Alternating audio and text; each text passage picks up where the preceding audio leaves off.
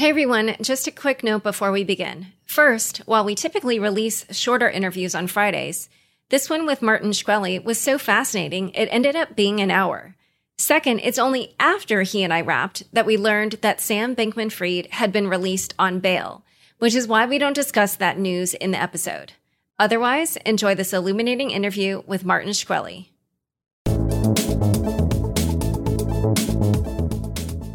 Hi, everyone. Welcome to Unchained, your no hype resource for all things crypto. I'm your host, Laura Shin, author of The Cryptopians. I started covering crypto seven years ago, and as a senior editor at Forbes, was the first mainstream media reporter to cover cryptocurrency full time. This is the December 23rd, 2022 episode of Unchained. SBF, Do Kwon, Gensler, or someone else? Who was the biggest villain in crypto in 2022? Watch the Unchained recap and weigh in on Twitter or YouTube. With the Crypto.com app, you can buy, earn, and spend crypto in one place. Download and get $25 with the code LAURA, link in the description. Hey, Unchained listeners.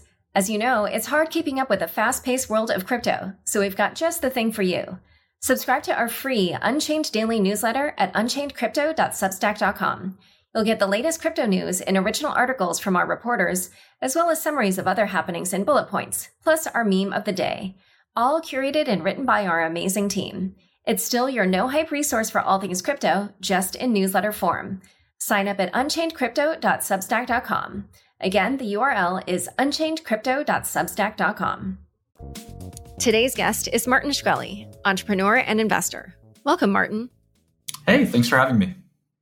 You're a former hedge fund manager and pharmaceutical executive, and you are also one of the most famous white collar criminals of recent times.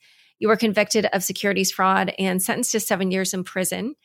And after being released earlier this year, you took not only an interest in crypto, but it also seems the case of FTX. And as we speak, former CEO Sam Bankman Fried is in the process of being extradited from the Bahamas to the US. And two of his associates, Caroline Ellison, the former Alameda CEO, and Gary Wang, FTX's CTO, have pleaded guilty to fraud. Given your experience with the justice system as a white collar criminal, which is pretty much the situation all of these people are facing, I was wondering what do you think is going through Sam's head right now? Sure. I have lots to say about this. I just wanted to start by saying, though, that, you know, I, while I, I respect the, the legal outcome in my case, I was found guilty at trial. I um, certainly went to trial as a not guilty plea. I was found not guilty of several of my charges. I was found guilty of three, not guilty of five. I still maintain my innocence. So I uh, certainly respect the courts. I, I, am technically a convicted felon and uh, a white collar criminal, but I still dispute those charges and, and still uh, proclaim my innocence. Just so you, just to air that out for a second. Sam's going through a lot. this is the hardest. The people I've talked to, this is the the hardest uh, thing you'll ever have to go through in life.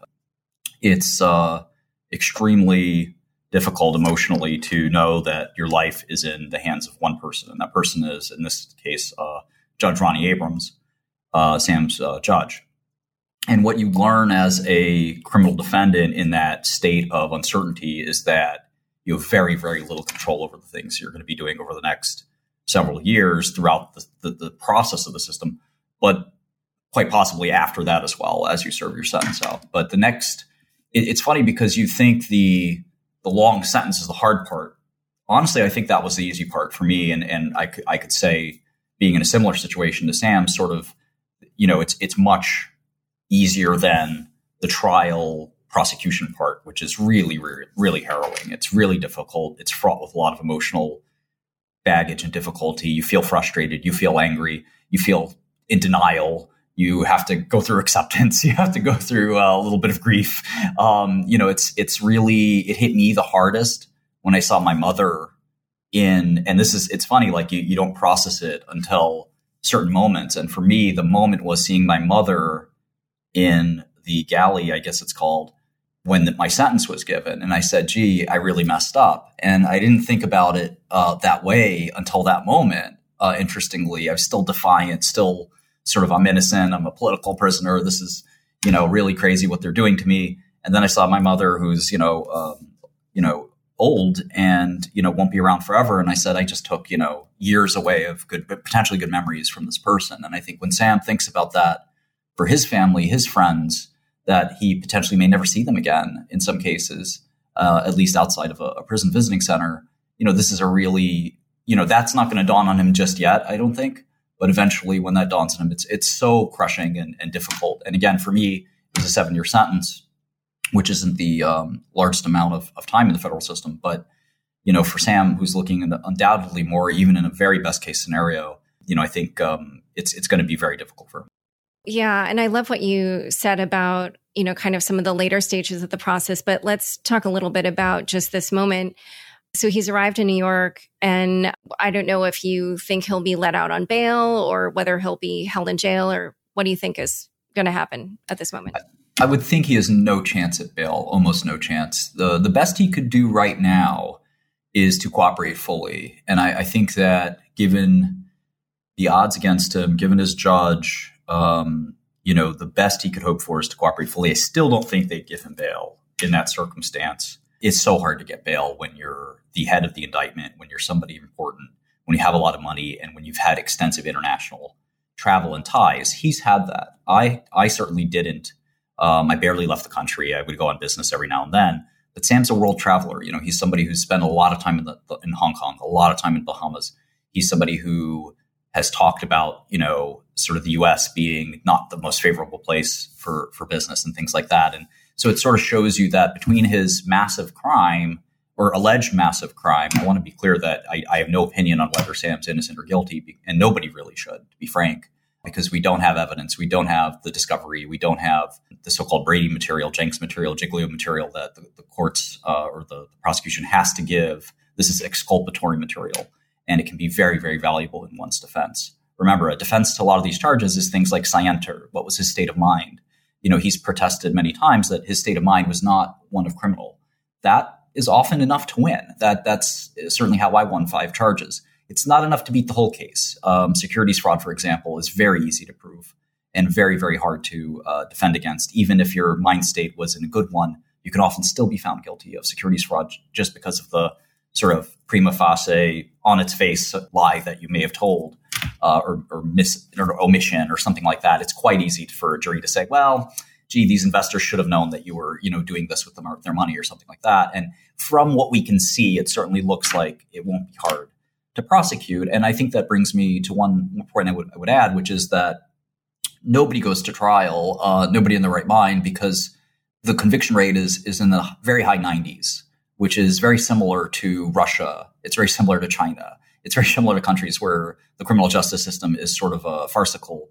And in the United States, we're certainly taught that that well, if you're innocent, you'll you'll be found innocent at trial, and you have a jury of your peers and so forth. The reality is quite a bit different. The government almost never loses, and that's not because the government does everything right. I think if you look at other parts of government, you know that nobody's ninety nine percent right. And um, I think it's often because, uh, for example, we'll talk about Ronnie Abrams, the judge for Sam who I actually think is a really good pick for him. Judge Abrams was a prosecutor. Almost every federal judge was a prosecutor. They don't see things through defendant's light. Every criminal that's brought before them is basically a criminal in their eyes before they're found guilty.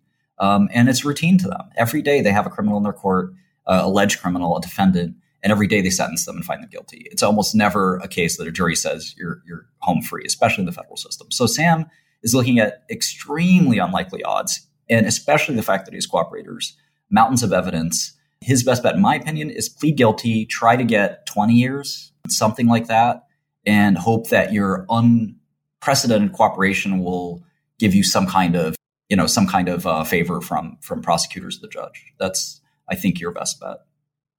Well, all right. I just want to ask a couple other questions about um, the jail situation since you said he probably won't be released on bail because I'm sure you heard a lot was made about the conditions at Fox Hill. And I was curious what you thought the conditions would be that he could expect in jail here in New York. Yeah, so I know a lot about the jails here. um, I uh, was in um, MDC Brooklyn for nine months, and I certainly know a lot about MCC, which is in Manhattan. Those are his two options. And I think he'll be okay. Metropolitan Detention Center. Yeah, MDC is, is where I spent nine months. It's uh, the the guards have a T-shirt that's like an exclusive T-shirt. I want one. It's uh, it has a uh, it's MDC Brooklyn room with a view, And it's actually true. It has a beautiful view of Manhattan and the Statue of Liberty and so forth. And room with a view is uh, not the way I think the inmates think about it, but it's um, you know you can jockey for position to get the nice room with the, the view, but uh, rarely do you do you get it. So MDC, MCC, they're both very livable places. No prison is nice, right? Whether it's in the Bahamas or New York or wherever. MCC is considered by inmates to be inferior to MDC. MDC is a little more modern, it's a little more polished. MCC is a little bit more sort of rodent infested, dirty, you know, pretty dingy kind of place. Neither place is the Four Seasons. But, you know, if, uh, it sort of reminds me a bit of like a college dorm room. You know, it's a college dorm room with not, you know, not very comfortable. It's very small. But I've seen NYU dorm rooms about the same size. So, you know, ultimately it's, uh, it's not that, you know, horrible. I think that MDC can actually be kind of fun. It's a bit of a raucous environment. Um, he's a celebrity. People, um, I'm assuming he's going to have similar treatment to myself. People are going to be coming up to him. Oh, hi, you're the guy from from New York Post. Aren't you that rich guy? And you know, they're going. He's going to hopefully, if he knows what he's doing. I'm writing a little memo, uh, like ten tips for Sam. If he were smart, he would try to regale these guys with stories and things like that, and and all of his peers will sort of think about kind of maybe not looking up to him, but certainly not, you know, antagonizing him. And I think many people will want to hear his stories about his interactions with celebrities and things like that. So I think he'll be okay in the jail environment. The prison environment is quite a bit different. And I want to differentiate between MDC is not prison. It's it's a holding center. It is high security, maximum security, in fact. So you will have killers there. You will have uh, MS-13, a very notorious, probably the most feared people you would want to interact with uh, in or most fear people you could interact with in prison or in jail in general.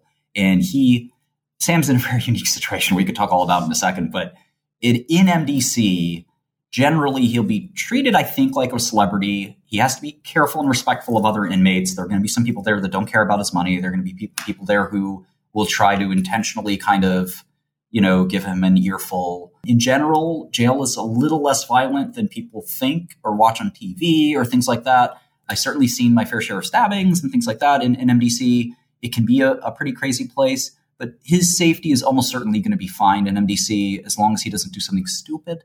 The food is bad.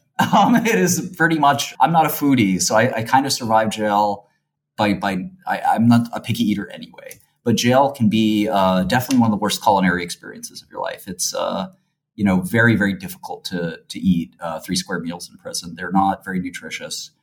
Visiting is very limited at MDC. Um, you can see your family once a week for an hour roughly. Um, you can see your lawyers uh, throughout the day, which is good.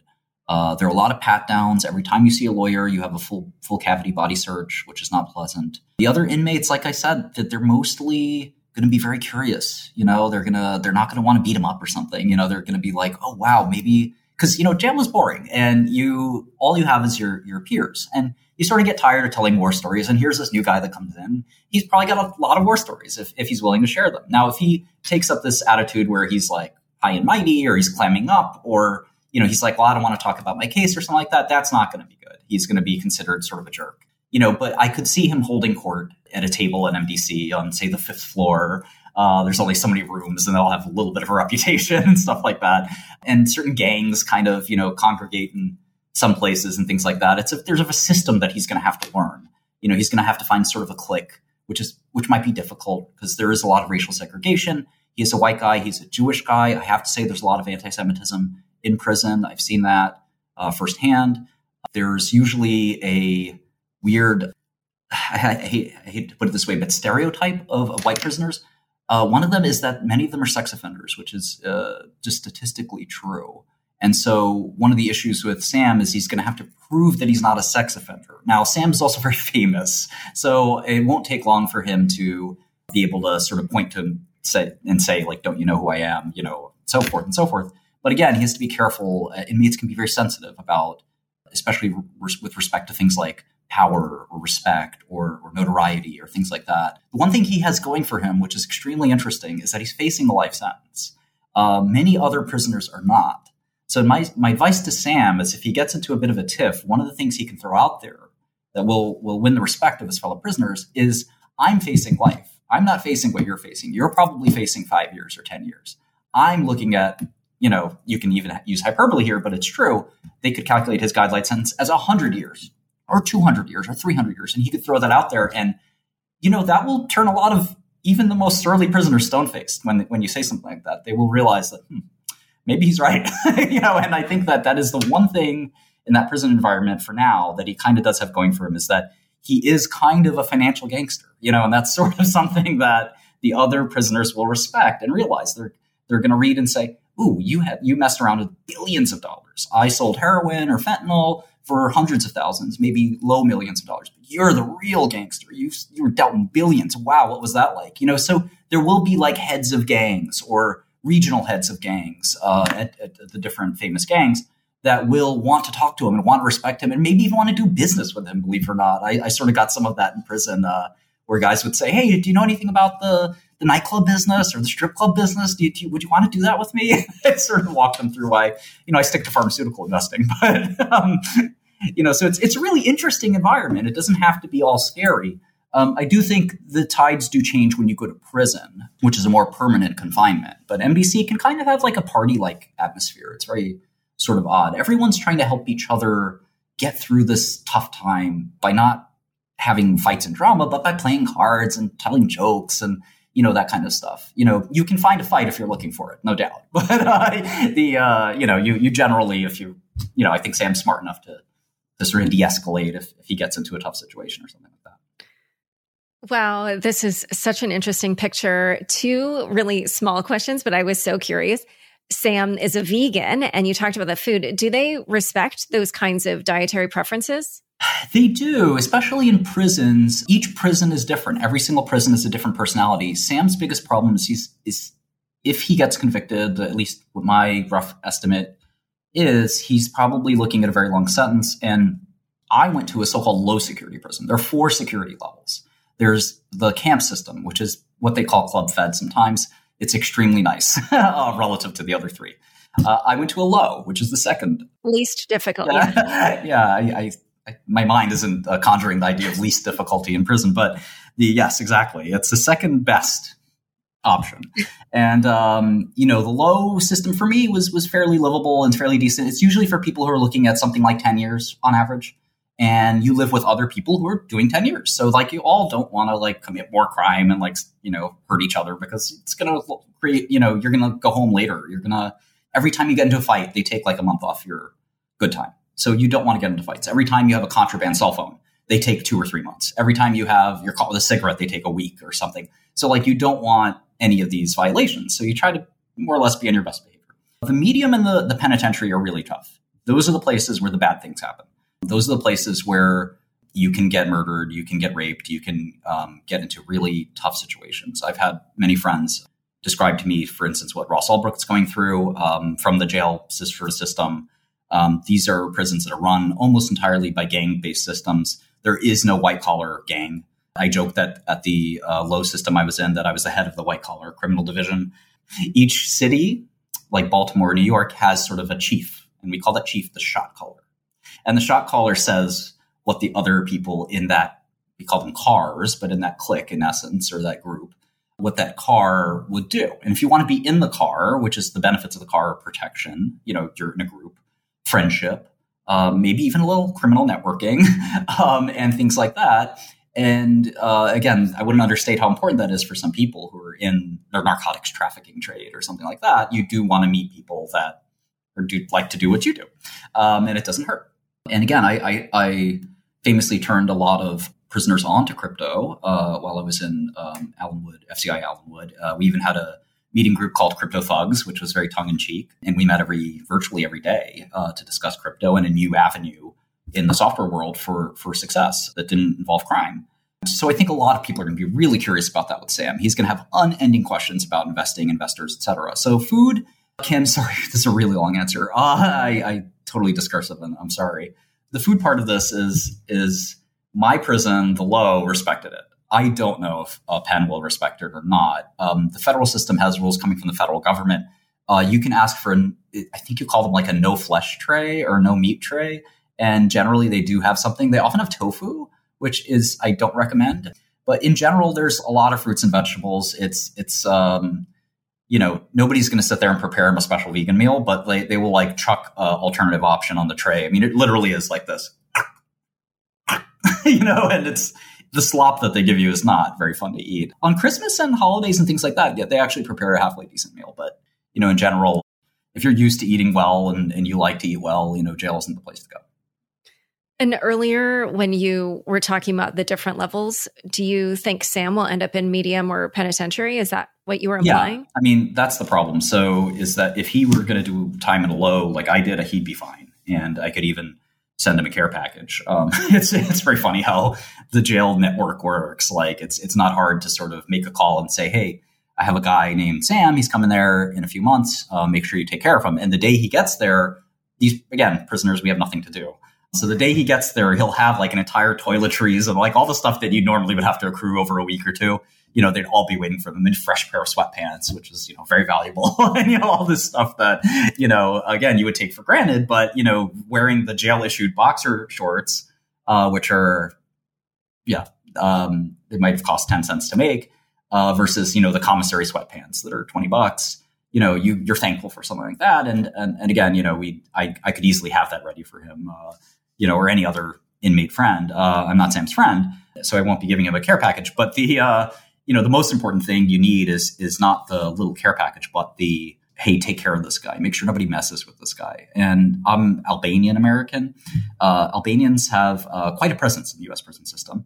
And so does every like every prison has like a little group. And so, uh, for example, if, if I were so so inclined, it wouldn't be hard for me to say call an Albanian friend and say, listen, when when Sam shows up, just make sure nobody messes around with him. These a lot of people are going to want to mess with him. Can you take him under your wing and kind of, you know, maybe not offer him your fullest protection, but kind of give him a little bit of uh, schooling and how all this works. And you, uh, any Bloods or Crips or any other gang could do that very easily. And and certainly, I made enough relationships with folks like that that you know it's it's not hard. Now, conversely, unfortunately, when people say snitch or become an informant the opposite message often gets sent. Hey, there's this guy named Sam coming to this place, say USP Marion or USP Beaumont, or, you know, these are terrible, terrible penitentiaries. USP Beaumont, for instance, is called Bloody Beaumont because the percentage of prisoners who get killed in there is significant, which is an unbelievable thought, right? But you can send a message to Beaumont and says, hey, when Sam gets there, you know, I want you to to you know uh, send him a message or something like that you know and and those kinds of things happen every day i'm not the kind of person that does things like that obviously i'm not you know, a, a deeply hardened criminal. But in that world of narcotics and violence and stuff like that, it's it's rather typical for someone to say, even in a coded message. I heard one gang would use this code where they would say, "Hey, my my friend John is coming to MDC. Make sure you introduce him to my friend Biggie." That's a coded message to kill him because Biggie Smalls is a rapper who's dead. And so introduce him to Biggie means introduce him to Biggie Smalls uh, in heaven. And, um, you know, so again, you can send these coded messages and people will wait, be waiting for you, uh, wh- whatever prison you go to. You really, it's a, it's a confined system of only about 100 prisons in America. So wherever you go, your reputation will precede you. You know, what you did at your last prison will follow you, all kinds of stuff like that. So if you lost money in a gambling tournament in a prison in New Jersey and then you stiff everyone and you go to prison in Philly, someone's going to be Which is kind of crazy because you know it's it's a really small, close knit system. There's about 150,000 federal prisoners, and as Trump once said, it's the worst of the worst. Um, there's three million American prisoners across the federal and county system. I'm sorry, the state and county system, but the federal system is reserved for sort of interstate, you know, uh, jurisdictions um, and you know high, very high crimes, which uh, this is allegedly one. Well, I have so many questions. First question is when people send messages to other prisons or jails, how are they doing that?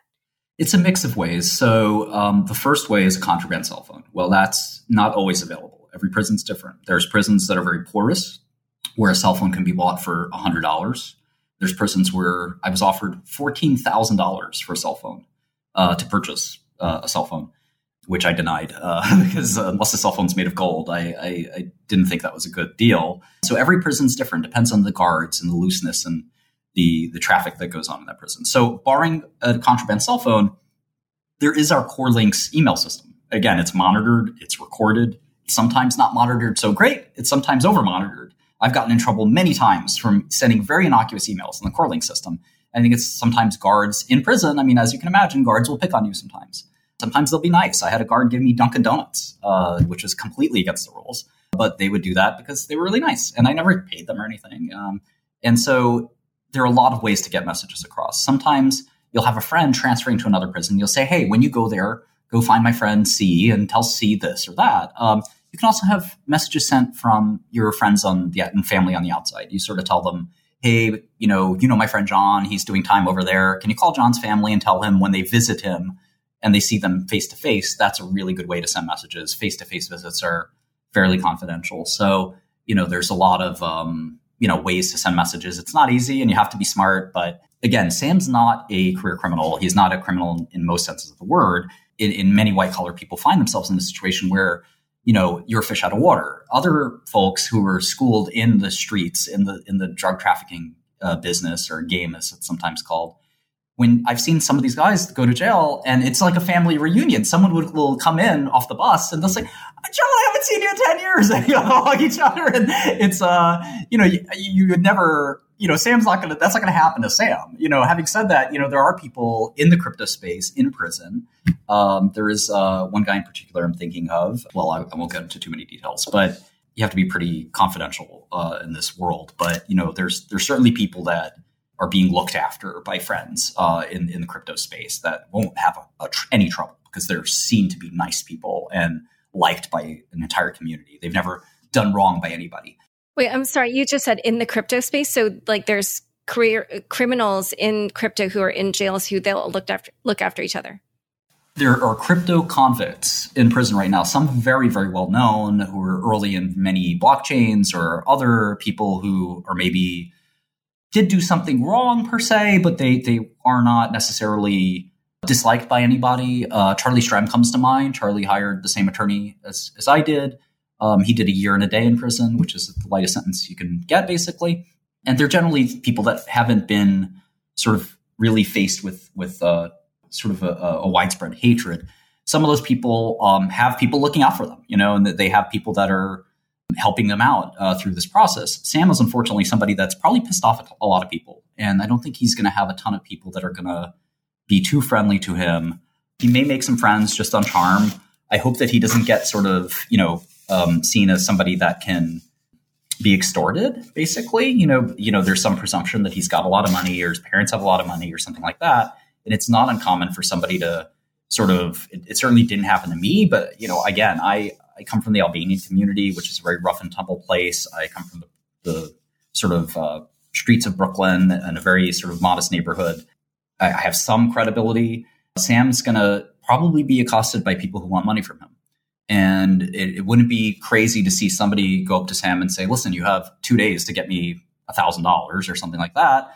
And if you don't do it, I'm, I'm going to, you know, do something to you. And that's going to be something that can be very, very difficult again, Sam's also kind of, I have a lot of problems sort of with, you know, again, in my advice list, Sam's general, and I hope this doesn't sound like sexist or like not, you know, not very normative or PC, but Sam isn't exactly going to be somebody that fits into prison. You know, my advice for him includes shaving his head. Uh, my advice for him includes uh, deepening his voice. He speaks in a sort of, and again, I, I would normally not judge somebody this way unless the context of prison, which is a very testosterone filled, masculine place, it's very difficult. Um, there are plenty of prisoners who are trans who get by just fine in prison. I defended one trans prisoner and vouched for them in many ways and helped uh, not protect them, so to speak, but, but sort of vouch for them as, as somebody that should be accepted. Sam is going to have a lot of issues because he's a bit of an effeminate guy and um, his his sort of demeanor, um, some people say autistic sort of sense uh, or sensibility, is not something that goes over well in prison. People sort of expect you to be direct. They expect you to be very assertive. If you're not, it's seen as weak. You know, you have to be quick on the on, on the uptake with sort of um, responses. You know, if, if you know people get the sense that they can pick on you, they will pick on you, and you know it's going to be very hard for him to sort of adjust to that sort of lifestyle. He also doesn't know anything about the streets and sort of criminal culture, which my advice to him is to pick those things up as quickly as he can. He should be listening to as much rap music as possible. He should be trying to learn everything there is to know about gangs, about the tough neighborhoods in every major city. This sounds funny, but this could save your life. You know, I, I my suggestion to him is that he rebrands himself quite a bit. In fact, he probably should no longer say that he's from Stanford or something like that. He can say that he's from Oakland. And I think people would rather hear him lie than hear the truth. Even if they know it's a bit of a lie, he should probably start to reinvent his background in history because the rich white kid um, from a good neighborhood, uh, that story doesn't sound great.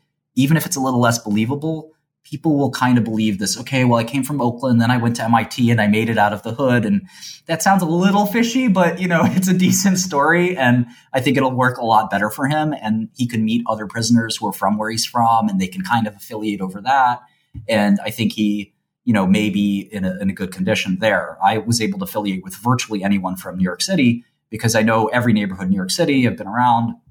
And um, when you can mention specific streets, that's the like credibility, little things like that, where you say, "Oh yes, I've been to Nostrand Avenue. You know, I know the the, the this uh, chicken spot there."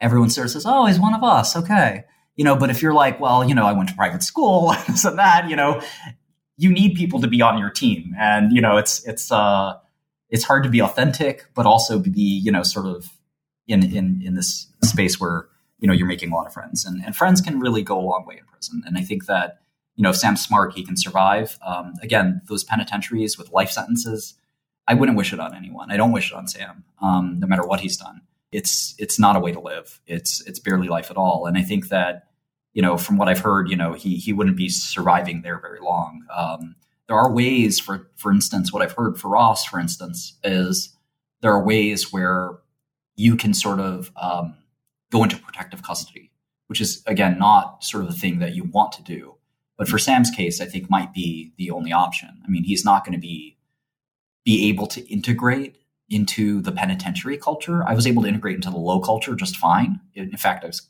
fairly well liked and kind of you know popular, and I was fairly friendly to everyone. I think that the pen culture is basically about gangs, turf, territory, stabbings, killings. You're in there for life. You're in there with other people who are in there for life. They will kill you over who owes each other a peanut butter sandwich or that you stepped on somebody's shoes or something like that. Like it can be so brutal because there's nothing else to your life other than, you know, the rest of your life in prison, which you still have TV, you still have family and friends. There's still things you can do to talk to your, the people that you love and let them know that you're still there. And again, the visits are, are there, but you know, the, the environment's very, very rough. And I think that, you know, protective custody is, is sadly, you know, again, nobody wants to have the embarrassment of going to protective custody and basically you're in this situation that's not ideal. It, it, can often be very secluded where it's you and one other prisoner who potentially is a huge informant or something where they can't also be in a public prison in so-called uh, uh, general population gp gen pop. Um, so sam wouldn't do well in gen pop in, in the pen. I think um, for him to, to do well in that environment he would probably have to affiliate with one of the white gangs which are often white supremacist gangs and my intel from from real prisoners in the real situation is that Ross Ulbricht was asked to affiliate with with some of the white supremacist gangs, and it was a very very difficult thing for him to do, and he refused to do it, which resulted in him being transferred to another prison. So there's this very weird system that sets up at that higher level of the prison system. Sorry, I'm talking so much. I have so much worthless knowledge about this stuff, but it is fascinating. No, uh, no. I, I mean, it's it's just so enlightening. I, I, have I have intelligent things to say about database systems and programming and solidity and stuff like that. But you know, this is this is another part of my life that I, I did live. Yeah, yeah, and uh, um, just to define it, so or what did you call it? Protective custody. Yeah, what is that? It's when a prisoner, oftentimes they're a child sex offender, they're transgender, they're a rat in the mafia or other significant sort of organized drug, organized uh, crime syndicate where basically they're not safe anywhere. You know, that um, the phrase that sometimes prisoners use in the Bloods gangs that I was friendly with was push the button or put them on the menu. No matter where they go, there's sort of a kill on sight kind of order. You know, again, that's for sort of more of an informant type person. And I, I, would, I actually involuntarily went to protective custody. The people at MDC decided that I was sort of too dangerous to leave uh, out in the open. It's a very weird story there, but I went to protective custody for a few months, and there were cops who committed crimes. Uh, there were two cops who were sort of dirty cops, and they couldn't be in, you know, general pop because everybody doesn't like cops in, in, in, prison, as you can imagine. So they had to be in general population. So every gen pop is a different situation. Some prisons don't have them, so they just kind of bus you around from prison to prison, hoping that you can survive and you know find a place to set up set down roots. If you're going to be there for 20 years, you know you kind of you know do that. And as you can imagine, people who've been in a prison for 20 years, they start to start to claim some territory and claim some ownership of the place. And there's a hierarchy, and, and you have to obey the hierarchy. And people like Sam may not understand that, but they'll figure it out pretty quickly, though. So I hope that he doesn't get life. I hope that he doesn't get 30, 35, 40, 50 years, something that's akin to life. Remember, in the federal system, you do 85% of your time. There are other deductions that you can take. There's this First Step Act, which sort of can give you a year or more off your sentence, depending. So even a 30 year sentence for Sam is not the end of his life. You would do probably 20 ish, 22 on 30 years, um, maybe 25 if you're unlucky, but more likely in the low 20s. So a 30 year sentence is honestly not the end of the world. It's a lot of time. It's really difficult. But in a 30 year sentence, he could conceivably get down to a medium fairly quickly, maybe even down to a low. And at a low, he could be relatively comfortable. So I think um, my, my heart goes out to him and his family. I understand there are a lot of victims here. I understand that, um, you know, I don't feel bad for Sam having to go through this system because it, it is, if he did commit a crime, that he deserves to be prosecuted.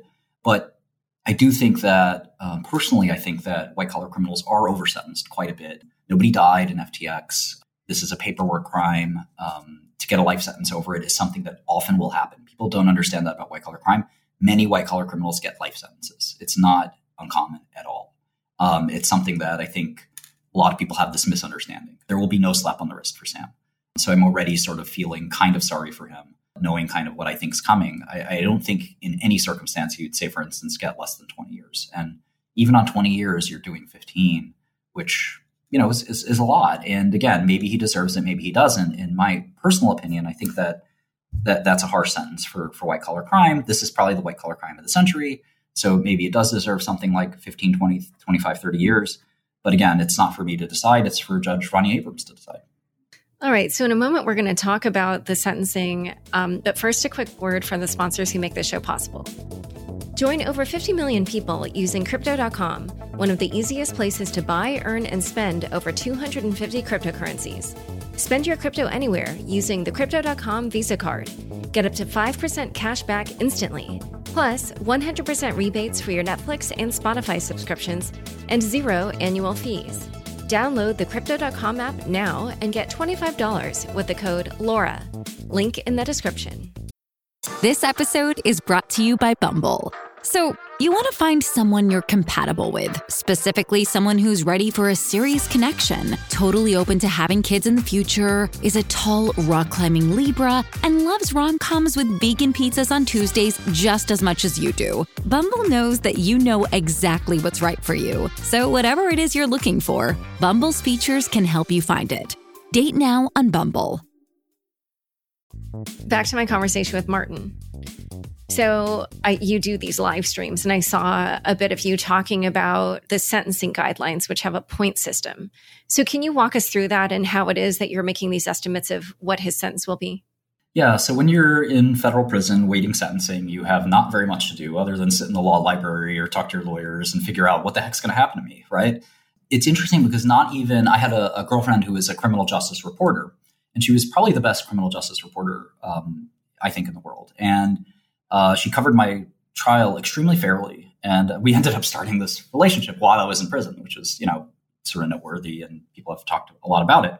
Uh, Christie Smythe is her name. Christie and I would often discuss that most criminal justice journalists who are supposed to know this stuff don't even understand the sentencing guidelines system. So I certainly don't expect any person who's not intimately familiar with criminal justice to, to understand it either. There is a point system that is the so-called guidelines. The guidelines actually used to be mandatory. So depending on this sort of supposed to be objective calculation where you know depending on your crime you add these points and you go down this checklist. And for fraud the checklist is fairly simple. The big thing with fraud is the amount of money lost. And the amount of money lost um, can basically entirely decide your sentence. And so the interpretation of how much money got lost is often up, up in the air. For instance in my case none of my investors lost money. Nevertheless the government used an interpretation of the second they gave you their money under false pretenses, that amount was lost. And it's like, that's not fair. And if if I was calculated under my definition, which is well, did they lose money or not? I would have gotten like a year or less. My guidelines would have been quite small. Um, based on their guidelines, I was uh, in the category of very close to a life sentence. So it's very easy to inflate these guidelines to an enormous and insane uh, level. Um, and many judges look at the guidelines and say, okay, I'm, I'm not going to keep piling points on and points on and points on. Nevertheless, Sam's guidelines calculate to a point of, you know, beyond, it's basically off the charts. Um, there, there's no even use of the guidelines at that point because he's he's so far into life um, that you know he's got enough points to last him several life sentences. And, and and you're talking about the eight billion dollars, right? Because that's that must be higher than pretty much anybody ever. There's no number on the the guidelines stop at 550 million. So like it's it's and and they corrected it for inflation fairly recently, and it's just. Uh, you also get uh, extra points based on how many victims you have, which stops at after t- more than 10 victims, add four points. You know, for him, he's got 10,000 victims or maybe even a million. Oh, it, it, says over a million. Right. So, so there's no real, you know, it, it wouldn't be hard for the prosecution to say, look at this, Your Honor. I mean, have you ever seen something like this? And the an- honest answer is, is it's, it's, it's really unprecedented. Um, similar crimes, you know, um, they're hard to come by, but you know, the, the famous, I call them the big three uh, frauds uh, of the century. I studied almost every fraud case before mine to get a sense for what was going on. I made a spreadsheet. I uh, calculated uh, averages across different judges, across different jurisdictions. The big three were, were um, Bernie Madoff, uh, Allen Stanford, and Tom Petters. Uh, all got life sentences. Three of the biggest frauds in American history, all smaller in dollar amounts uh, roughly. Well, except for Madoff, perhaps. Uh, I guess Sam would rank as number two, roughly, depending on how you calculate the numbers. It could rank as number one. Um, so both are. Uh, it's not a good company to be in. um, you know, it's really not a good company to be in. And I think that um, the number of victims and victim hardship is something judges really like to focus on. It's not exactly in the guidelines, but elderly uh, victims are really looked down on. Um, and certainly it is in the guidelines where if your if your crime caused substantial financial hardship to somebody, that's extra points. And it's also supposed to sort of give the judge that latitude of saying, you know, I can depart from this life sentence, but I probably shouldn't. You know, whereas if the calculations in my case, for example, came up to this, you know, insane number, but the judge said, listen, a lot of these guidelines double count. For example, if you your crime was done by so-called sophisticated means, you get an extra two points. And it's a joke in, among criminal justice attorneys and, and defendants, unfortunately, that every crime is done by sophisticated means. It's like, you know, there's no non, you know, there's no crime that's not sophisticated to some extent, right? And it, like, if it involves computers, it's sophisticated. Like, it's kind of like a silly thing. So, like, so many times the, the point system is thought to be double counting over and over again for the same crime. So judges will often like kick out the sophisticated means or they'll kick out, you know, a few things and then they'll say, okay, based on this, I'll calculate this point range, and they'll sort of explain at sentencing how they got to where they got. Um, the good news is that they never, almost never, there was only one judge I know about in the entire bench that would do above guideline sentencing. Almost certainly they do some percentage of the guidelines. So I got a really good judge draw that I calculated Your Honor's history, and I determined that she generally calculated or generally sentenced around 50% of the guidelines. And that was close to the best you could get. Um, other judges give you like a 10 or 20% discount. So if you're supposed to get 20 years, though, okay, I'll give you 18 or I'll give you 16. Um, and that's only a mean, right? There are some cases where you're supposed to get 30 and they give you one. There are some cases where you're supposed to get 10 and they give you all 10. You know, so every case is different, but you rarely ever see your, you know, your guidelines are 10 years, you're getting 30. You know, that, that often, that will almost never happen. In fact, judges don't relish sentencing people to jail. You know, it's often said, uh, there's a book called uh, How Judges Think by Judge Posner and there's often judges who say it's the hardest part. I've heard that so many times. It's the hardest part of their job. And, you know, they see the family, they see that, but they also get to hear from the victims. And the victim impact letters are some of the hardest things to, to go through. I didn't have any victim impact letters. In fact, I had one victim, so-called victim support me. Um, I actually did have a victim impact letter, to be fair, but I also had, uh, I didn't have a volume of them. I had one, I think. And, you know, in Sam's case, it's not going to be hard for 10,000 people to write a letter to the judge and say, hey, throw the book at this guy. I lost my life savings because of him. This is BS.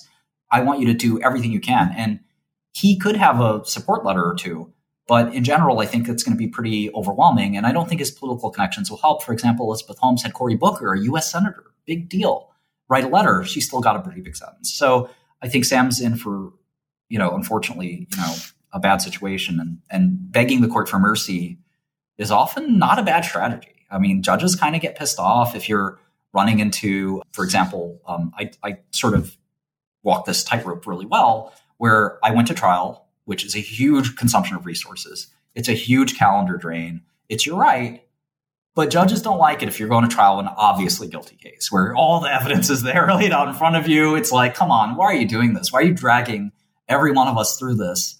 This could be a six month trial.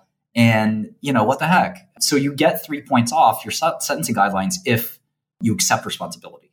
But if you go to trial and you just are like, you know, throwing spaghetti at the wall, hoping that, you know, you have no defense, judges take that, you know, they kind of take that in consideration. They'll often say, you know, I'm going to teach you a lesson for really being so arrogant um, as to pretending you're innocent and this and that. They're not allowed to do that, but I think in their head, most people feel, especially in the criminal justice community, attorneys certainly feel that you take this to trial and lose, you're going to get a double penalty, basically. And that's, you know, something that can be, you know, something for him to sort of think about, I think. Let's now talk about the judge, which you said is Ronnie Abrams. Um, I've heard you talk about how there's a range of different judges and also about how the Southern District of New York is the most prestigious and therefore one of the toughest jurisdictions. So tell us a little bit about this judge and, you know, how tough or lenient he or she is. Yeah, Judge Ronnie Abrams is a woman. She's fairly young. Um, she was appointed at a fairly young age. She was in her 40s, I think, when Judge uh, President Obama appointed her. She was a prosecutor, as most judges are. It's nothing to hold against somebody. Uh, some of us criminals kind of don't like that. Uh, we kind of view the the pipeline of prosecutors to judges as kind of just a continuation, uh, quite frankly. And sometimes there's a lot of jokes, and even criminal justice defense, uh, defense attorneys say this that there's two prosecutors in the room the prosecution and the judge. And we're sitting here by ourselves, kind of, you know, it's a two on one. And, you know, very rarely the, the judge can see themselves in the prosecutor seat because they were in the prosecutor seat possibly even just a year or two ago. And they never meet a defendant that they think is innocent or that they really like, quite frankly. Judge Abrams is, and this is kind of, you know, uh, another Laura Shin exclusive. You have much bigger exclusives in your life. Uh, but Judge Abrams is a fantastic pick for Sam. And that's the one headline I would take away from this conversation. He lucked out. The judge draw is supposed to be completely random. A lot of times when you get a bad judge, uh, you think, you know, gosh, the fix is in. You know, they gave me this bad judge for a reason. Um, and there are bad judges in the Southern District. My best pick for Sam would have been Judge Rakoff. Judge Rakoff is the kindest judge in the building. He would have given Sam 10 years. Um, there are some bad judges in that building. One was the rumor is she was excommunicated or, or asked to leave. But regardless of what happened, Judge Forrest was the worst judge in that building and would have had taken zero seconds to give Sam life. I mean, 10 life sentences. Like she would have thrown the entire book at him and then some. Judge Abrams is a great, great pick. If you're Sam. Wait, good for Sam, you mean? Great for Sam. Oh, okay. Great for Sam. You could have done better with Judge Rakoff, but this is literally maybe your second best pick. And he's uh, should thank his lucky stars that he got Judge Abrams because it probably takes life off the book, but uh, we don't know for sure. You know, every judge is different. Every judge can have things whispered in their ear, even though they're not supposed to. She's a relatively young judge, which means that she may be susceptible to influence. Again, this is sort of tea leaves that are, you know, very, very out there. And it's very hard for to think to put yourself in a judge's head. Some judges want to go up the bench. They want to go to the circuit. They want to go to the Supreme Court and all their decisions will be scrutinized heavily. So they think really hard about, okay, what do I want to do and how do I want to do it? Do I want to make a name for myself on this or do I not? And I think it's going to be really, this is going to be the most watched case in, in decades, right? So uh, ultimately, uh, it will be scrutinized closely. If the consensus is that he should get life, I think she'll move to the consensus. Most judges don't want to do something controversial. So I think they kind of get a sense in the courtroom for what's happening. And they kind of pick from there. Um, do you want me to tell you why I think this is an amazingly great pick and turn of luck for Sam? Yeah. So the so the best thing you have is a reputation, and I've asked around uh, the criminal justice community, but the, but that's sort of one thing you can look at. But I think actually the best thing you can do is look at the cases and look at the data. And so the cases that I've looked at, I found a really similar case that Judge Abrams presided over, and it's the case of Hannah Park. Hannah Park went to Harvard. Hannah Park went to Goldman Sachs. Sounds like Sam, doesn't it? Um, prestigious school, prestigious investment firm. Hannah Park perpetrated a terrible Ponzi scheme, uh, which involved $23 million, which is fairly large. You know, it's not a million or $2 million. It's quite a bit, and all the money was lost, pretty bad. And Hayden Park got three years, sentenced by Judge Abrams. Very, very, very generous sentence. You know, women in the criminal justice system, and I'm just using a fact based pattern here, they often get much lighter sentences than men. And again, maybe that's a good thing, maybe it's not a good thing, maybe it doesn't matter. I don't know. It's not my sociological call, but it is a fact. So that probably, you know, factored in a little bit. But in general, that's still, even a double that sentence is fairly light sentence. So you have to look at the other cases the judge has sentenced on. And that is a very analogous case. Um, it's a financial crime. It's by sort of a person that's you know, should have known better. They were somebody in society. They, they had all this prestigious stuff. There are some judges that will hold that against you. They'll say, Mr. Bankman, you were uh, a student of professors. You were an MIT graduate. You went to prestigious, you know, uh, investment firms, and you did all this. How dare you? Uh, when I see people from a poor neighborhood in the Bronx and they deal drugs because they think that's their only way out, and I have to give them 10 years mandatory minimum, I feel terrible because, uh, you know, I want to give them less, but there's a mandatory minimum and therefore, you know, I have to give them these 10 years, but they, they come from the worst environments in the world. You came from the best environment in the world. You should not be before me. And I have to send a message that if you're a child of privilege, that, you know, you're, you're I'm going to, you know, hit you with uh, the book. There are other judges that say they actually kind of, I think they see themselves as the defendant and they say, hmm, you know, because most of these judges went to a nice law school. They, you know, kind of um, often are from families of fortune, relevance and they kind of say, hmm, you know, I wonder, you kind of remind me of, you know, somebody I went to, to law school with or Stanford with. And gosh, this is a shame that somebody like you should, you know, be facing the criminal justice system. And sometimes it's in between. So we don't know for sure, but we do know when Judge Abrams saw a defendant quite similar to Sam, Judge Abrams uh, gave, I mean, I don't know if you could get more lenient than three years. You know, the, the, the old uh, scuttlebutt or rumor bill or grapevine and the financial or the criminal justice community is the federal government does not go after you if they think that they're going to get less than 10 years. You know, this is not a system where they just want to throw, you know, a small charge on you or something. They go for the jugular every time. You know, this is not uh, the state where you can do six months or something. Like if if you get less than 10 years in the federal prison system, you won. You know, they did something wrong. You know, they messed up.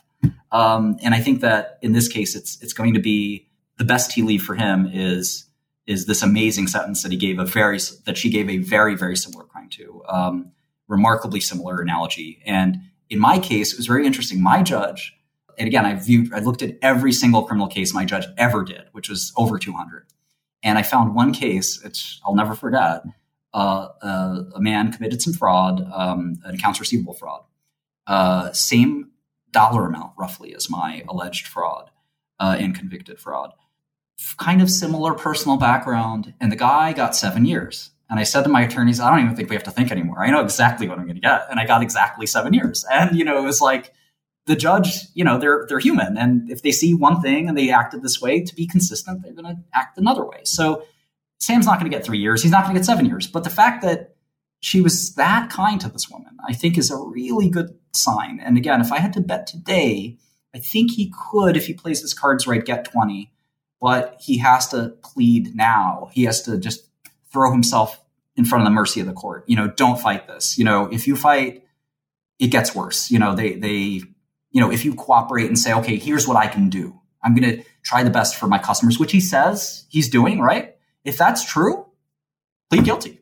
You know, if you really want to do what's best for your customers, help recover the money, help show them all the accounts and all this stuff. Come really clean so the government believes you, as opposed to fight, fight, fight, fight, fight. Oh yeah, I might have, you know, $200 million in a cold wallet you don't know about. And, you know, they're sort of always thinking like, you know, he's not going to really going to say that, but that's what the prosecutor's thinking. Like, this is what, what tricks does this kid have up his sleeve? But if he comes in like immediately, like his colleagues did, which they took a plea remarkably quickly, I, I, I want to talk about that too. You know, that, that's sort of, the kind of thing that um, may go well for him, especially when the when the judge says, "All right, you know, you messed up, you're fessing up. There wasn't even a little bit of kind of resistance. You know, you crazy kid. And whatever excuse he has, he can throw out mental illness, he can throw out medical illness, he could throw out the pressure, the, you know, the attention, all that stuff Elizabeth Holmes did. You know, and he might be able to get 20. And and 20 for him, I would take it today. You know, I would take it in a heartbeat because it can get a lot worse. And, you know, if he you know, as my lawyer said, I should have gotten three, but I got in my own way. Um, you know, I would make comments about the prosecutors. I would do all kinds of silly stunts. And the pressure that builds up on you has to escape somehow, right? And I think for Sam, he did all of these um, interviews. Uh, he made all these comments. That was foolish. And I think that for him, he's got to make sure all that pressure doesn't release in the wrong way. That if he says something bad about the judge, the government, something like this, it'll all be held against him. So he has to sort of, I think, my opinion, come clean as fast as you can. Pray this judge Abrams um, sees you the same way she saw Hannah Park and is relatively lenient for you. Yeah, so let's talk about what you alluded to. Caroline and Gary have been cooperating with prosecutors. They've pleaded guilty. How does all of this help them and how does it hurt Sam? It's obvious that it, it, it's a huge help for them and a huge hurt for Sam. I'll start with Caroline. So, Carolyn's situation is very unusual. She pled guilty immediately, which is strange. And her plea agreement, which I read last night, is not good. Um, she has pled to many, many, many counts she made the mistake, and it's strategy, right? There's pros and cons, so it's not a mistake. To me, I would have, I would have made the deal for a single count. And so when you do that, you are limited to a maximum sentence. So uh, some of these counts carry five years, some of them carry 20. But if you have five or 10 counts, they can actually give you five on this, five on that, 10 on this, 10 on that. They rarely do that. That's called running them wild in, in jail parlance. It's, it's also called conse- uh, running consecutive. They almost always run these concurrent, which means that if you have five on this, 10 on that, 15 on that, you do 15. Uh, they're all kind of one case. Carolyn pled to like seven or eight charges, which is a lot. And um, some of those charges have a max, I think. I double check this. Um, but I think they have a, a, well, I won't even throw out a number there, but federal charges either usually have a maximum of five, 10, or 20. And I, again, without triple checking, I, I don't want to say which, but I think she may have pled to charges that have a, a big sentence. That's a maximum. There's no yeah. minimum on fraud charges. I saw the total, if you added them all up, was 110 years. They almost never will do that. Running them wild is something that judges will only do if they really want to send a message, a nasty. Right. No, no, of course. If there's only seven and it's 110 total, then obviously some of them are some of them are long. Yeah. There should be one with 20. Yeah. Yeah. yeah. In fact, I'm almost certain. Again, I, I hate misspeaking uh, about something that's factual. But I'm almost certain that one of her charges has 20. So she could get 20 years. It sounds like she also, again, the nice thing about this case, uh, or for the defendants, is you all got the same judge. So you're all looking at this super nice judge. And if it's if she has an even better story than Sam, which is, gosh, this guy kind of amazed me, and I fell into this trance, and I thought I was doing everything right, and at the end it was too late. I realized I did everything wrong, and now I, as you know, maybe it wasn't immediate, but I kind of confronted this with my conscience and I'm, I'm here before the mercy of the court, you could get five years off that. You know, I mean, it's, it's, uh, you know, in five years in federal prison at a camp, you know, you do three, that's not bad. you know, I gotta say it's, it's not good. It's not fun, but for, for a crazy moment of your life, like three years is, you know, you can, I, I, I thought the way I sort of was able to internalize it is I basically said, I never got to get a graduate degree. I, I love school. I love learning things. And I basically said, okay, well, I, I can't go to grad school right now, but I can kind of do the best I can by reading and stuff like that. So I was able to read hundreds of books, and you know, I learned quite a lot about uh, math, cryptography, and stuff like that, uh, amongst other things. And I use the time wisely. Um, three years is you can use that time wisely in prison. It's not the worst thing to unplug, you know, and to sort of be not tethered to this all day. And there's some benefits. You don't want to be there, but you make the most of it. So I do think she can get something like five years. I do think to some extent it would be a disgrace, uh, but this is a judge that is fairly lenient. Um, again, I don't know the exact magnitude of her crimes. She might have a letter that she wrote Sam. I actually had this in my case.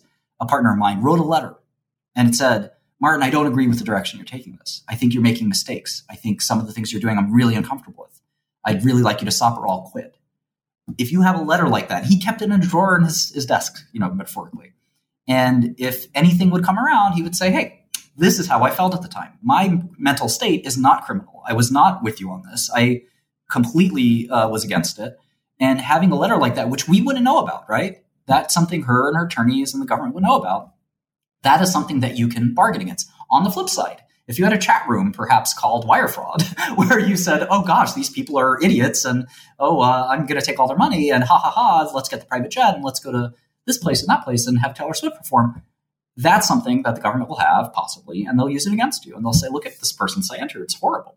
I think that they, the government, would not offer a plea to one count if they um, felt that they had a really strong case.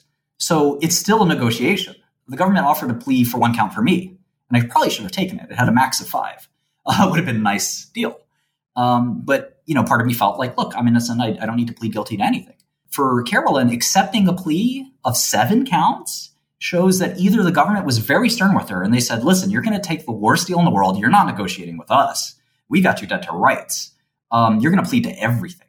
And you're just going to beg that judge that, that, you know, you don't get uh, slammed. And she took it you know that those are the facts. We don't know what that conversation looked like, but if I'm her defense attorney, I'm saying, whoa, whoa, whoa I'm not pleading guilty to seven counts. I'll do one or two. And she pled to all of it. She, took, she took everything. And and to me, that's nuts. Now, again, it could be a good strategy in the sense that, hey, I'm cooperating from day one. I'm showing you where all the money is. I'm telling you everything that happened, everything I knew. I'm capitulating. Do what you will of me, but I'm trusting you, the government, to do right by me, which is quite a thing to trust you know, the government also has like this prisoner's dilemma thing where they could put Sam in one room. I'm sorry, Carol in one room and Gary in the other and say, listen, you know, it's not like the movies, right? But it's the metaphorical equivalent of saying, which one is going to plead first? You know, if you plead first, you might get 15 and you might get five. Doesn't the five sound better? And, you know, you have this back and forth. The one thing I would say about Gary, it's a bit different. And again, prison is segregated by, by sex. Um, there's very little room for gender in prison, and talk about that maybe some other day. But Gary is a man, and I know what man's prison, men's prison is like. Gary is now a rat. Um, this is the worst thing you can be in prison. It's actually worse than a child sex offender in many prisons. If you have cooperated with the federal government against somebody, you are bad news. You are not welcome on the prison floor. If they know that that's what you did, you will often be asked to go into protective custody you'll often not be asked to go into protective custody. You'll be taken into protective custody after you've been um, uh, violently um, hurt. To criminals, the worst thing in the world is a rat and uh, an informant, a cooperator, a CW, uh, etc. The five 5K1 distinction, where if you read Carolyn's plea agreement, she's going to get this 5K1. The 5K1 is a, a so-called downward departure, where you can get a downward departure from the guidelines. Getting a 5K1 is the worst thing you could be you can have as a prisoner the other prisoners loathe the idea of an informant. Why? Because informants are what got them in prison. Without the informants, there's no case. Without a witness to take the stand and say, yes, Sam did it. I know that he did it because I was there. That's what gets you convicted. Now, again, it's twisted logic, obviously, uh, but you have to think about what the environment is. This is an environment of people who have committed crimes their whole life in many cases. Several times they've been to jail. They think they will look at Gary and, and immediately think of the person that ratted them out and they will want to take out every ounce of aggression and anger they have, which I can assure you is an enormous amount on this person. So if you're Gary, listen, I, I think ultimately he probably did do the right thing. He's doing what's best for him, but it's very hard to sort of sign up to be a tattletale. And it's this is the most grown up version you can of, of being a tattletale. And it is not something the other guys, kids in the park uh, look look uh, nicely upon. All right. Last question is that Nishad Singh is reportedly the fourth executive who knew that FTX customer funds were being used by Alameda. No word on him. What do you think's going on there? He, he might be negotiating a plea deal. You know, I think that he might also be thinking about putting up, um, you know, a defense.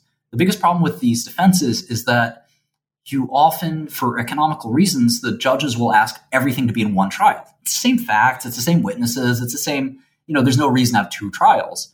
If you're Nishad, you do not want to go to trial sitting next to Sam Bankman. you can get a so-called severance. My lawyer who went to trial with me, who I believe my lawyer didn't do anything wrong, he simply caught up in a maelstrom. He is the nicest, most innocent person in the world. But my lawyer uh, successfully won a severance. He got a separate trial. And in Elizabeth Holmes case, she got a different separate trial from Sunny Balwani. He could probably get a severance given the craziness of this case, but you do not want to go to trial with Sam you also don't want to go to trial at all. So it's hard to accept a guilty plea. It's hard to say, I'm signing this piece of paper, sending me to prison. You want to resist. You want to say, no, I'm not going to do this. I think Sam Trabucco is going to get indicted. I think, you know, there's no reason why 50 people can't get indicted here. You know, the government does not play nice. They don't play fair. You know, it's a sledgehammer. You know, uh, in the Madoff case, I think around 50 people got indicted. You know, this isn't something that's just like, you know, oh, let's just deal with a couple of people at the top and that's it. Sometimes it is.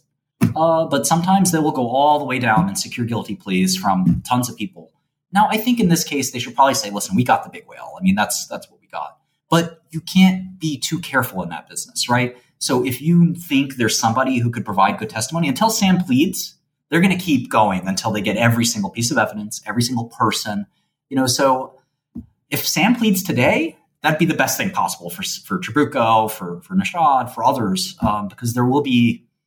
I mean, you, you just keep going down that list, and that'll be really good news if Sam pleads for those people. But every day that he doesn't plead, they're going to keep putting pressure on every other person in that organization.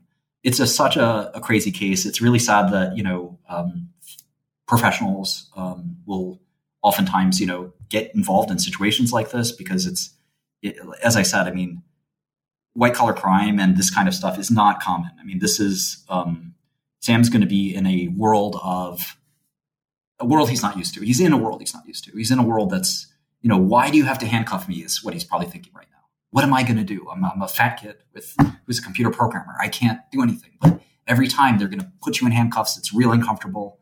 Why can't I have a toothbrush? Because you might I might stab somebody with it. This is insane. But you have to live that life. And he may be living that life for a very long time. All right. This has been an amazing conversation, but uh, I just want to check and make sure. Is there anything I didn't ask you that you think my audience would be interested in knowing?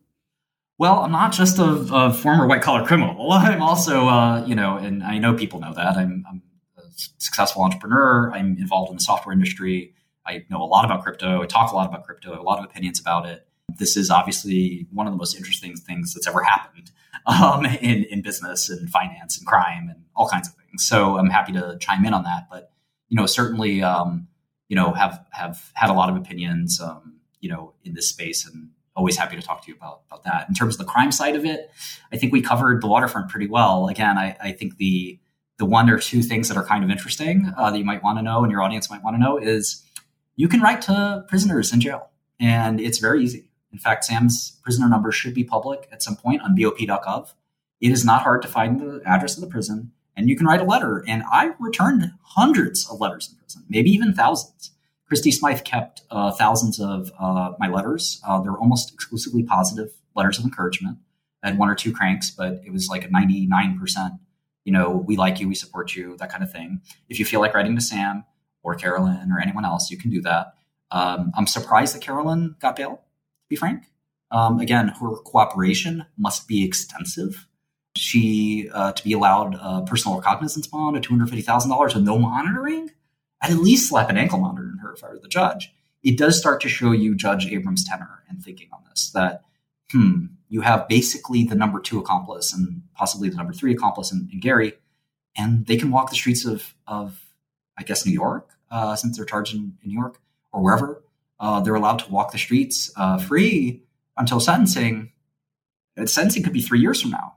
Um, and I can tell you, I, I, was on a, on a on a secured bond. I put up five million dollars. You know, being on a, a, bond, you're fairly free. I mean, you basically are free. Um, if you were crazy enough, and I use that word clearly, you'd have to be out of your mind. If you're crazy enough to think about escaping, you could do it. Um, there are ways. Um, I don't recommend it. I think it's a nutty idea. You don't want to live your life on the run. You know, uh, if you get caught, you'll get an additional seven years uh, for escaping. Um, but you know, they are letting these. They are free. You know, they're not incarcerated. And again, with that hundred million dollar cold wallet, you know, you you might be able to go wherever you want um, and get your, you know, I don't know what these people would do, get their face changed, get plastic surgery. We've all seen those movies but it's it's it does give you tea leaves that you have this judge who is letting the co-conspirators or co-defendants out on bond. She gave a similar case three years. This is not that bad if you're Sam. You know, it's it, things could be worse. You could have a different judge that's not so nice. You could have a judge that's saying, "No, Carolyn, you're no no bond. You're you're in until then." And um, you know, he's got neither of those things. So it's a little bit sunnier day for Sam than it maybe was a couple days ago. yeah, I think for me, the main thing is $23 million versus $8 billion is just such a huge gap that. There's no analogy to FTX. Yeah, like because I saw your video where you're walking through the points, and you when you added up all the points of things that he likely did, then it landed around the 30 to lifetime range. So we'll see what happens. But um, anyway, this has been such a fascinating conversation. I've appreciated it so much. Thank you so much for coming on Unchained. Thank you. Don't forget, next up is the weekly news recap. Stick around for This Week in Crypto after this short break. Knock that fire down, 19. Copy, Captain. Let's move. ABC Thursdays. Firefighters, we're family. Station 19 is back for its final and hottest season yet. The subject has explosive chemicals. With fiery romances. You're the love of my life. And Andy is finally in charge. I'm going to be the best damn captain the station has ever seen. Station 19, all new Thursdays, 10, 9 central on ABC and stream on Hulu. Thanks for tuning in to this week's news recap. SBF released on bail. Minutes after I finished the interview with Martin, news broke that former FTX CEO Sam Bankman Fried will be released on a $250 million bail secured by his parents' home, as well as the signatures of his parents and two others with sizable assets. Prosecutors said it was the largest ever pre trial bond. Bernie Madoff's was $10 million, former Enron CEO Jeffrey Skilling's was $5 million, and former Theranos CEO Elizabeth Holmes's was $500,000. SBF will attend his next hearing on January 3rd in New York City. FTX urges donations to be returned. FTX is seeking to secure the prompt return of funds previously donated by former CEO Sam Bankman Fried and other former executives to various organizations and political parties.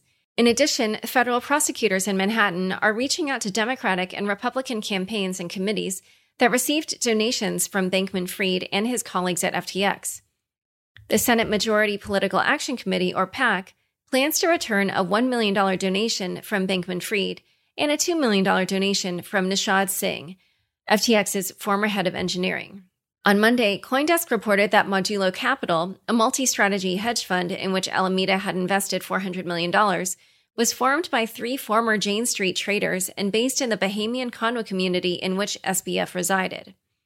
Also, FTX's new CEO, John Ray III, told members of Congress that he's investigating how SBF's parents, Joseph Bankman and Barbara Fried, were involved in the operations of the exchange. Ray confirmed that the family had certainly received payments. Binance US to buy Voyager's assets. Binance US has agreed to acquire the assets of bankrupt crypto lender Voyager Digital for approximately $1 billion. This includes the market value of Voyager's crypto portfolio, as well as an additional $20 million of incremental value. The deal, which will be subject to court approval on January 5th, will not close until March. At that time, Voyager customers will be able to reconnect with their digital assets on the Binance US platform and continue to receive disbursements. Additionally, they will have the option to liquidate their positions in order to receive cash. Binance announced it intends to return funds to customers as soon as possible. It may also benefit from a surge of new users who sign up on Binance US to withdraw their funds from Voyager. The crypto lender filed for a Chapter 11 bankruptcy earlier this year due to a $650 million unpaid loan to Three Arrows Capital. Also, this week, Binance joined the Chamber of Digital Commerce, an American lobbying group, to help establish policies to regulate cryptocurrency in the United States. Grayscale is exploring returning capital to investors. Grayscale Investments, the entity behind the largest Bitcoin trust in the world, is contemplating returning a portion of the capital of its Grayscale Bitcoin Trust, or GBTC product. If the Securities and Exchange Commission denies approval of a spot Bitcoin exchange traded fund. A tender offer would enable investors to purchase 20% of GBTC's outstanding shares, though the SEC would need to lift certain requirements for the offer to be successful. In June, Grayscale filed a lawsuit against the SEC, claiming its denial of the conversion to spot Bitcoin ETFs was arbitrary, discriminatory, and in excess of statutory authority. Sam Andrew, author of Crypto Clarity Research and a recent Unchained guest, showed skepticism about this potential move. He tweeted, GBTC is trading at $8 per share and $5.6 billion market cap. A 20% tender offer would require $1.1 billion of capital. Where on earth is Grayscale going to get $1.1 billion to fund this tender offer? Seems like more of a PR stunt to reduce the discount. I doubt they can actually buy anything of size. Grayscale's parent company, DCG, also owns Genesis Global Capital, the entity that halted withdrawals last month after the FTX meltdown. Gemini Earn customers who have not been able to withdraw assets due to liquidity crisis at Genesis saw one step forward. On Wednesday, the law firm representing the creditors of DCG and Genesis proposed a plan to recover digital assets to pay back users of Gemini Earn. Gemini co founder Cameron Winklevoss stated that the creditor committee is expecting an initial response on the plan this week. Gemini was clearly not the only company affected by Genesis's liquidity issues. Bitvavo, a Dutch crypto exchange, said it's unable to access the 280 million euros or $297 million held at Genesis. Bitcoin miner Core Scientific goes bankrupt. Core Scientific, the biggest publicly traded U.S. Bitcoin miner, has filed for Chapter 11 bankruptcy protection. Court documents show that the miner estimates its assets and liabilities to be between $1 billion and $10 billion, with between 1,000 and 5,000 creditors. The Bitcoin mining company said it reached an agreement with its creditors in what seems to be a pre packaged bankruptcy. The deal includes two debtor in possession facilities for a total of $75 million. Debtor in possession refers to when debtors will hold assets to which creditors have rights. The filing comes one week after investment firm B. Riley offered Core Scientific a $72 million financing package and suggested bankruptcy was not the solution to the miners' problems. B. Riley is also the biggest creditor to the company and is owed roughly $42 million. The block reported that Core Scientific may sell up to 1 gigawatt worth of its sites under development. The mining sector has been hard hit this year with a sharp decline in Bitcoin prices and increasing power and credit costs. In November, Bitcoin mining hit its lowest profitability since 2014. Also this week, Greenidge, another Bitcoin miner, raised concerns about its ability to remain in business leading to its board of directors weighing a potential bankruptcy. BlockFi wants to return assets to its customers. Crypto lender BlockFi, which filed for bankruptcy last month after suffering from its exposure to FTX, is now seeking to reopen withdrawals for users who had crypto in BlockFi wallet accounts. BlockFi issued a motion in the U.S. Bankruptcy Court in the District of New Jersey, claiming that wallet users unambiguously own the digital assets and should be allowed to withdraw them if they so choose. However, it clarified that the motion exclusively applies to BlockFi wallet accounts, with withdrawals and transfers from BlockFi interest accounts remaining paused. Another bankrupt company that was in the spotlight this week was Three Arrows Capital. On chain data shows it withdrew $2.4 million worth of Ether from Binance on Sunday. The unclear reasons behind the movement of the funds raised concerns within the crypto community. Wallets tied to defunct crypto exchange Quadriga CX move 104 Bitcoin. Five wallets tied to bankrupt Canadian cryptocurrency exchange Quadriga CX have stirred back to life after years of dormancy. Crypto researcher Zach XBT reported on Twitter that the wallets moved around 104 Bitcoin, worth $1.7 million, on December 17th. Blockchain records show that the wallets had not moved any funds since at least April 2018. It was believed that Gerald Cotten, the founder of the exchange, who allegedly died in India in December 2018, was the only person with access to the private keys of the exchange's cold wallets. The exchange filed for bankruptcy after his death, leaving users unable to access up to $200 million worth of crypto. The movement of funds has led to further speculation that the late CEO faked his own death as part of a fraudulent exit scam. Visa released a proposal illustrating how the firm can collaborate with Ethereum on automatic payments. The paper proposes the use of an Ethereum scaling platform called Starknet. With support from Visa, self custodial wallets on Ethereum could eventually use a new system known as account abstraction to enable automated payments. This would bridge the gap between the traditional banking app experience and blockchain payments, giving users the ability to schedule payments without having to sign each transaction.